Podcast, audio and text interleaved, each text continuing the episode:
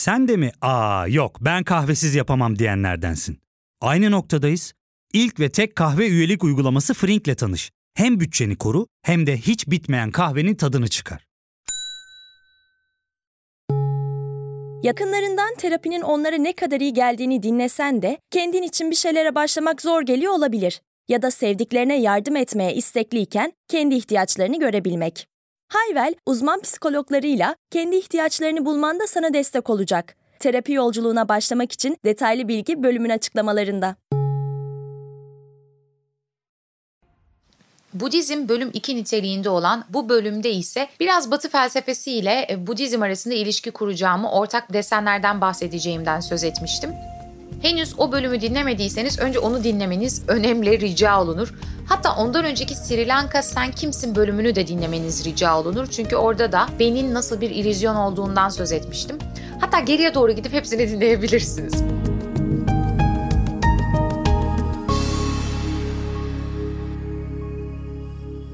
Şimdi burada biraz ortak desenlerden bahsedelim. Çünkü bana başlangıçta bu proje konusunda ilham veren şey Doğu Batı felsefesi demeksizin böyle sınırlarda dolanmak ve Doğudan, Batıdan, Orta Amerika'dan aklınıza gelebilecek ortaya konulmuş bütün bilgilerden, öğretilerden parçalar toplamak suretiyle günün sonunda bir yaşam felsefesi oluşturmaktı. Amaç bir tarafın taraftarlığını yapmak veya doğu felsefesi uzmanı olmak falan değil. Böyle bir şeyle ilgilenmiyorum. Günün sonunda elimde bir yaşam var. Ben bu yaşamı nasıl yaşayacağım? Nasıl var olacağım? Nasıl sadece var olabilirim sorularına yanıt arıyorum değil mi? Ve bu anlam arayışımda, bu yaşam arayışımda benim için doğru olduğuna inandığım şeyleri parça parça topluyorum. Şimdi Budizm özelinde baktığımda Birincisi zaten antik Yunan'daki bu öidaimonia, mutluluk felsefesi denilen 2500 sene kadar önce ortaya çıkan bu Budist öğretinin aynı tarihlerde antik Yunan felsefesinde de benzer arayışlara denk düşüyor olması benim açımdan ilginç bir anekdot. Çünkü biz de antik Yunan'da öidaimonia, mutluluk felsefesinden söz ederiz ve bu mutluluk felsefesi klasik anlamda bugün anladığımız haliyle hazların peşinden koşmak değil de erdemlere uygun bir yaşam ortaya koyma arayışı anlamına gelir. O tarafta böyle Sokrates, Aristoteles, Stoacılar gibi insanlar bir şeyler söylüyor batıda. Doğuya gittiğinizde Taoculukta, Confucius'ta, Buda'da benzer şeylerin söylendiğini görüyorsunuz. Benzer tarihlerde farklı coğrafyalarda benzer arayışların olması hakikaten enteresan. Geçen bölümde de söylediğim gibi Budizm'de şeyler, özler, kavramlar, teoriler yok, olaylar var. Dünya akış içerisinde. Şeyler değil, olayların kümelenişinden söz ediyoruz burada. Her şeyin bir eylem içerisinde olması. Bu kısım doğrudan Herakleitosçu geldi bana. Yani Herakleitos'la paralellik kurulabilecek bir yer. Henüz dinlemediyseniz o bölümü de dinleyebilirsiniz. Herakleitos bölümümüz de var. Herakleitos'ta bir arke arayışından söz etmişti ve kendisinden önceki insanlar varlığın özünde yatan şey ateştir, sudur, işte sayılardır dediği yerde Herakleitos diyor ki eğer her şeyin temelinde olan bir ilke varsa bu ilke her şeyin değişmekte olduğudur. Değişmeyen tek şey hani değişimin kendisidir diyoruz ya çok klişe bir biçimde. Çünkü Herakleitos'a göre de her şey akış halinde. Sadece olaydan, oluştan söz edebiliyoruz. Bu farkındalığa ulaştıktan sonra Herakleitos logos dediği bir kavramdan söz ediyor. Yani her şeyin kendi içerisinde bir akla bir düzene sahip olması meselesi. Ama tüm bu antik öğretilerin işte Herakleitos'tur, Aristoteles'tir, Sokrates'tir, Stoacılardır her birinin başladığı yer önce kendimi aradım meselesi değil mi? Kendimi arıyorum, kendimi tanımaya çalışıyorum. Kendi doğamı biliyorum. Ve bu kendime doğru yaptığım arayıştan sonra ortaya koyduğum şey önce bir süreklilik halim, bir olay, bir akışkanlığın içerisinde var olduğum meselesi ve oradan yola çıkarak yükselen erdemler kısmı. Bu doğrudan daha Mapada'da da gördüğüm bir öğretiydi. Kendini bilmek meselesi. Ben herhangi bir şeyi sadece doğayı merak ettiğim, bilim yapmak istediğim için, oradan teknoloji üretmek istediğim için araştırmıyorum. Bilge kişi Budizm'de de dışarıya değil içeriye bakıyor. Ben kendimi tanımak üzere yola çıkıyorum. Kendi zihnimi eğitmek üzere, onu ehlileştirmek üzere yola çıkıyorum. Şöyle diyor daha Mapada'da, Ne başkalarının yanılgıları, ne hataları, suçları, unutkanlıkları, bilgenin tek ilgisi kendi noksanlıkları olmalıdır. Öz denetim gerçeğini anımsamadan sırtına sarı gömlek giysen bile bu giysi sana değer kazandırmaz. Bu kendimi aradım, kendimi tanıdım, benden yola çıkarak bir felsefe, yaşam felsefesi kurdum fikrinin sanki giderek gözden düşmesi, böyle moderniteyle birlikte ortadan kalkması çok enteresan değil mi? Yani felsefeden beklediğimiz şey aslında neydi ve neye dönüştü? Şu an felsefe dediğimizde daha ziyade böyle John Locke'un da söylediği gibi bilgiye giden yoldaki çöpleri temizlemek, bilimi destekleyen bir araçmış gibi konumlandırıyoruz. Oysa benim kendime dair yapmış olduğum sorgulamanın zemini olmayacaksa, ben buradan kendime dair bir kavrayış geliştirerek kendi eylemlerimi sınamayacaksam ve bunu felsefeyle yapmayacaksam felsefe hakikaten ne için? Buradan sonra gelen ikinci kısım Budizm bir felsefe değildir iddiasıyla birlikte şuraya geliyorum. Evet bir açıdan felsefe değildir ama bu felsefeyi nasıl tanımladığımıza da bağlıdır. Felsefe dediğinizde aklınıza sadece teoriler, açıklama modelleri geliyorsa evet Budizm bir felsefe değil. Ama Stoacılık da bir felsefe ve Stoacılar şöyle der. Felsefe bize nasıl konuşacağımız değil, nasıl davranacağımızı öğretir. Ya da Aristoteles'in ne dediğini hatırlayın. Aristoteles'te farklı farklı bilgi kavramları vardı ve bunlardan en önemlisi Phroneisis'ti. Esas amaç Aristoteles'te teoriler, hikayeler, kurgular, kavramlar ortaya yaratıp bırakmak değildi pratikte bilgi olmak anlamına geliyordu Phronesis. Bu tam da Budizm'e uygun bir fikir.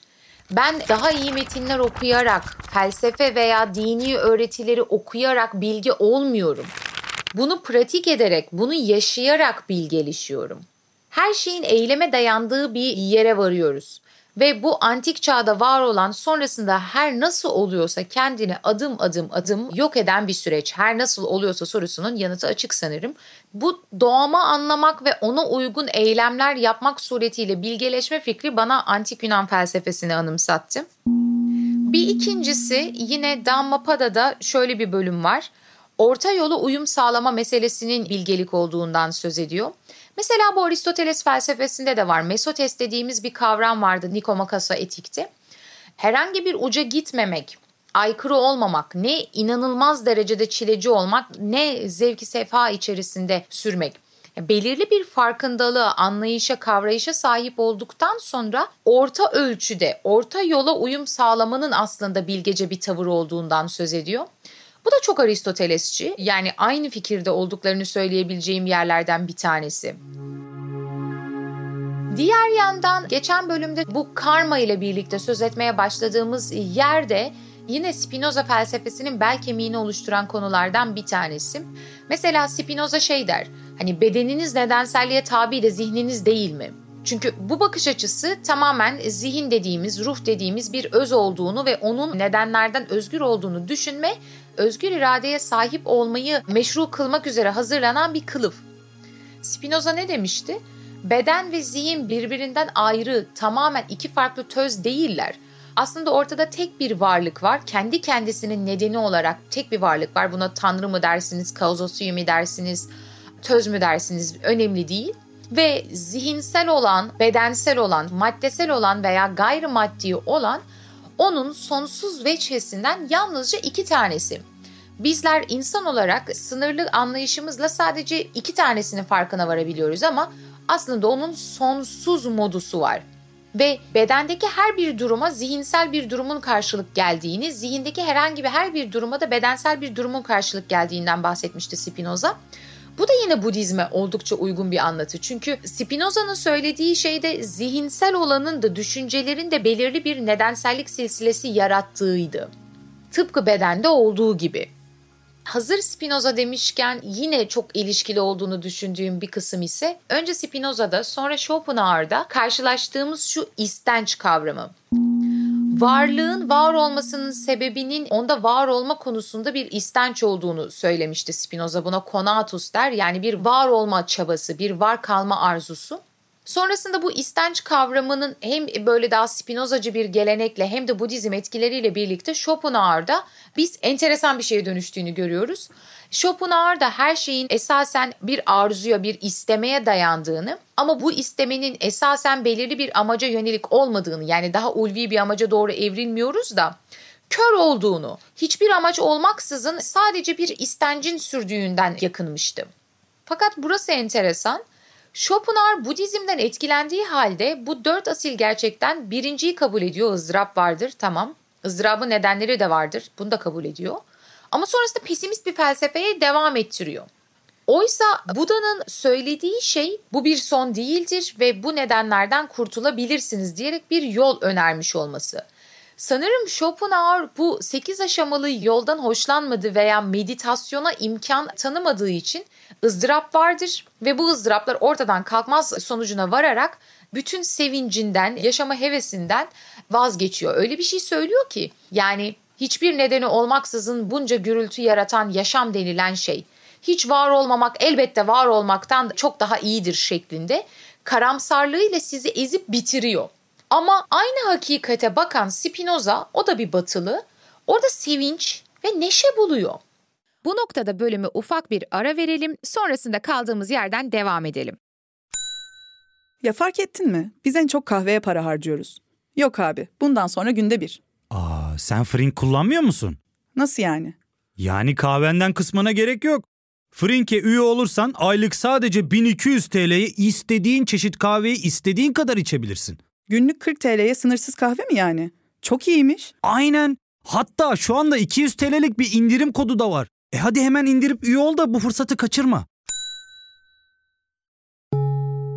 Terapiye başlamak, içinden çıkamadığın döngüleri kırmak, bazı yanlış bulduğun kararlarını değiştirmek ve kendinle beraber daha huzurlu bir yaşam inşa etmek için atabileceğin en değerli adımlardan biri. Hayvel ile yoğun yaşam tempona uyum sağlayarak online terapi seanslarını takvimine göre ayarlayabilirsin. Bini aşkın uzmandan sana en uygun terapisti seçebilir, podb10 koduyla indirimden yararlanabilirsin. Detaylı bilgi açıklamalardaki bağlantıda.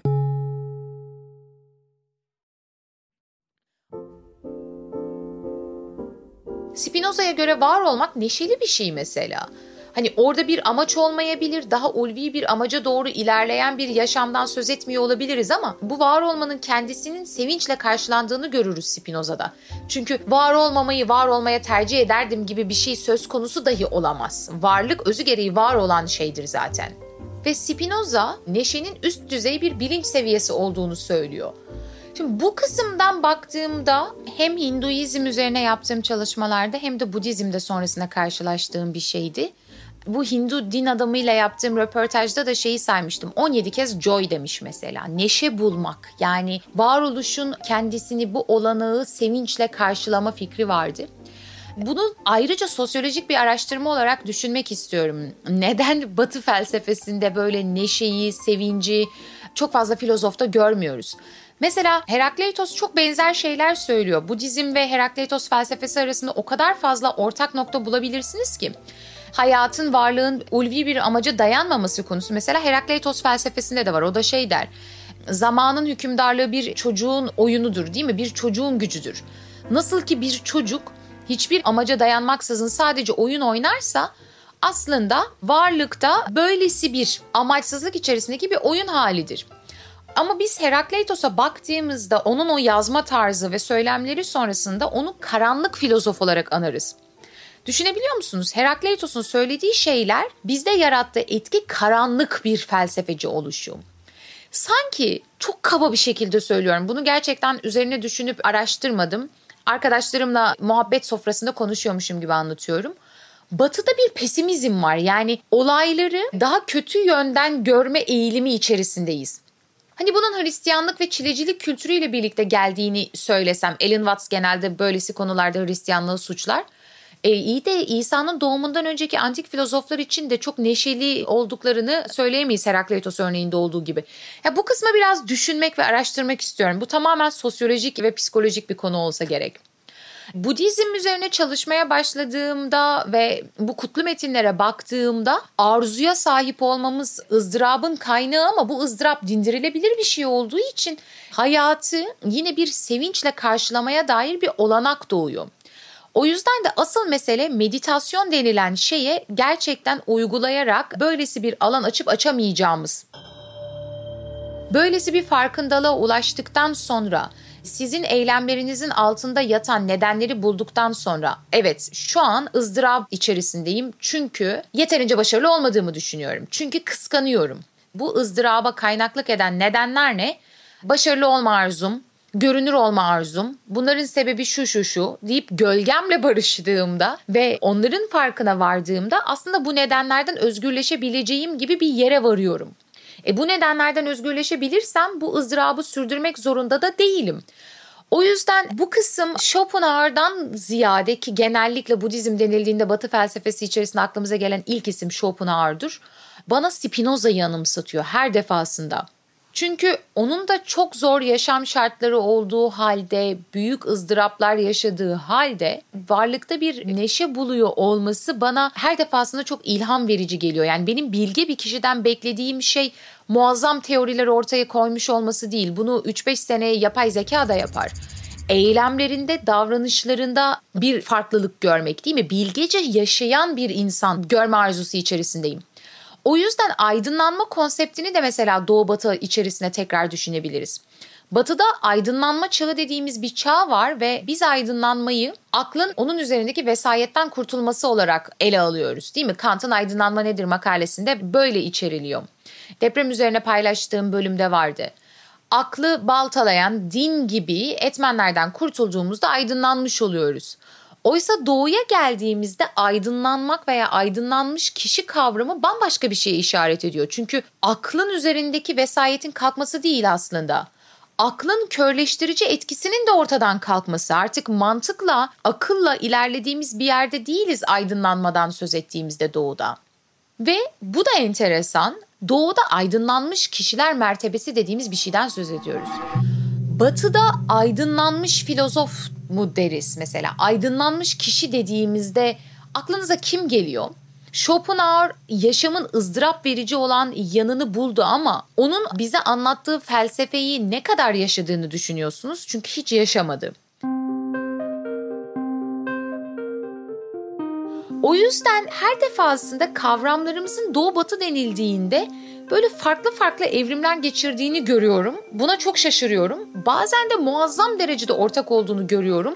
İşte bu oluşu öncelemek gibi, ulvi bir amaca dayanmaması meselesi. Tanrı'nın yaratımı olmaksızın esasen bir çocuğun hükümdarlığında olduğu gibi bir oyun olma meselesi ve kendimi aramak suretiyle farkına varmam, doğamı anlamam ve böylelikle nedenlerin üzerimdeki tahakkümünden kurtulmam meselesi. Orta yolu bulmanın erdemli bir yaşam olması meselesi de ortak paternler. Çünkü bazen de şey diyesim geliyor. E hakikat bir olduğu için yani aklın yolu bir. Biri A'dan B'ye gider gibi gitmiş, biri C'den gelmiş ama günün sonunda B'de buluşmuşlar diyorum. O yüzden asıl mesele Doğu ne diyor, Batı ne diyor demek değil. Yani takım tutar gibi Batı felsefesi yapacak değiliz. Hangileri mantıklıysa, hangileri hayatımıza adapte edilebilir şeylerse onları almak ve bilginin küratörlüğünü pratik ederek sonrasında bunu içselleştirip kendi yaşam felsefemizi kurmak. Buda'nın söylediğine bakın. Sevinçler, başka kimsenin göremediği sevinçler. Arzulardan arınmış olanlar orada sevinçleri bulacaktır. Amaç o sevince erişmek yani ızdırap seviyesinde kalmamak. Bu bağımlılıklardan kurtulmak, arzulardan kurtulmak meselesi yine daha önce üzerine bölüm çektiğim Diyojen'de de vardı. Bütün bu bağlılıklarımızın, bedensel hazlarımızın, materyal düşkünlüklerimizin bizi köleleştirdiğinden söz etmişti mesela değil mi? Fiziki olarak materyal dünyadaki bu kölelikten kurtulmanın bir yolunu ortaya koymuştu. Yine başka bir ortak patern Marcus Aurelius ve Buda arasında kurduğum hoşuma giden bir kısım. Sağlam kaya nasıl sarsılmıyorsa rüzgarda, bilgi olan da öyle sarsılmaz. Ne övgüden ne yergiden etkilenmez. Stoacılar da şey der, dalgaların çarptığı bir kaya gibi ol. Öylece durur değil mi? Ona gelen bütün dalgaları, övgüde, yergide her şey o kayanın o sakinliğini, o dinginliğini ortadan kaldırmaz. Çünkü Stoacılıkta da Budizm'de de amaç o dinginliğe ulaşmak. Amaçları bir. Ve gittikleri yol farklı olsa bile aslında hem amaçlar hem de önerdikleri önermeler arasında böylesi ortak paternler var. Sadece düşüncenin ufkunu açmak için bunlardan bahsetmek istedim. Yatıştırıcı yanıtlar bulmak için değil de. Böylesi iki farklı öğreti arasında birden farklı filozofu ortaya koyduğumda bir kıyaslama, akademik bir makale yazmak çok zordur mesela. Çünkü her defasında dipnot vermeniz gerekir, ince ince işlemeniz gerekir. Böyle bir yerde değilim yani akademik makale yazıyorum her bir argüman bir diğerine gitsin diye podcast yapmıyorum. Akademik bir makale yazmayı şu an anlamlı bile buluyor değilim yani bu arayışımda. Maksat bakın doğu batı demek sizin bu düşünceler tekrar tekrar bir şekilde karşımıza geliyor ve benim sağduyum, aklım, sezgilerim, deneyimim de bunların doğru olduğunu söylüyor diyerek sizi de bu konuda tekrar düşünmeye davet etmek. Budizm üzerine söyleyecek şey bitmez. Farklı farklı bölümlerde sürekli devam edecek ama bu böyle biraz daha 101 tadında dilarasal bir Budizm girişi olsun. Gelecek bölümde bana ilham veren bir konu aracılığıyla Budizm öğretisinden edindiğim bilgilerle bunları birleştirmeye çalışacağım. Çünkü Budizm 101 teorisi vermekten ziyade birkaç bölümdür yapmaya çalıştığım şey buydu. Tayland'daki motosiklet kazasıyla acıyla nasıl baş ettiğimden söz ettiğim bölümde de bunu yapmıştım. Öğretiyi içselleştirmek suretiyle pratiklerime yansıtmak. Asıl Budizm sanırım bu olurdu. Şimdilik sözlerimi burada sonlandırıyorum. Gelecek bölümde görüşene kadar meraklı kalın, pratikte kalın ve farkında kalın.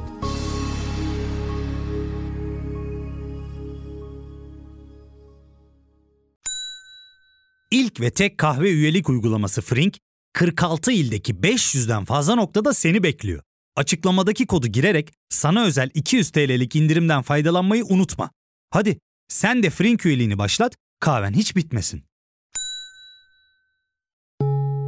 Hem bugününe hem yarınına katacaklarıyla terapi yolculuğuna ve daha iyi hissetmeye bugün Hayvel ile başla. Açıklamadaki linkten Hayvel'i indir, ücretsiz tanışma görüşmelerinin ardından bütçene uygun seans paketini seç ve terapi yolculuğuna başla.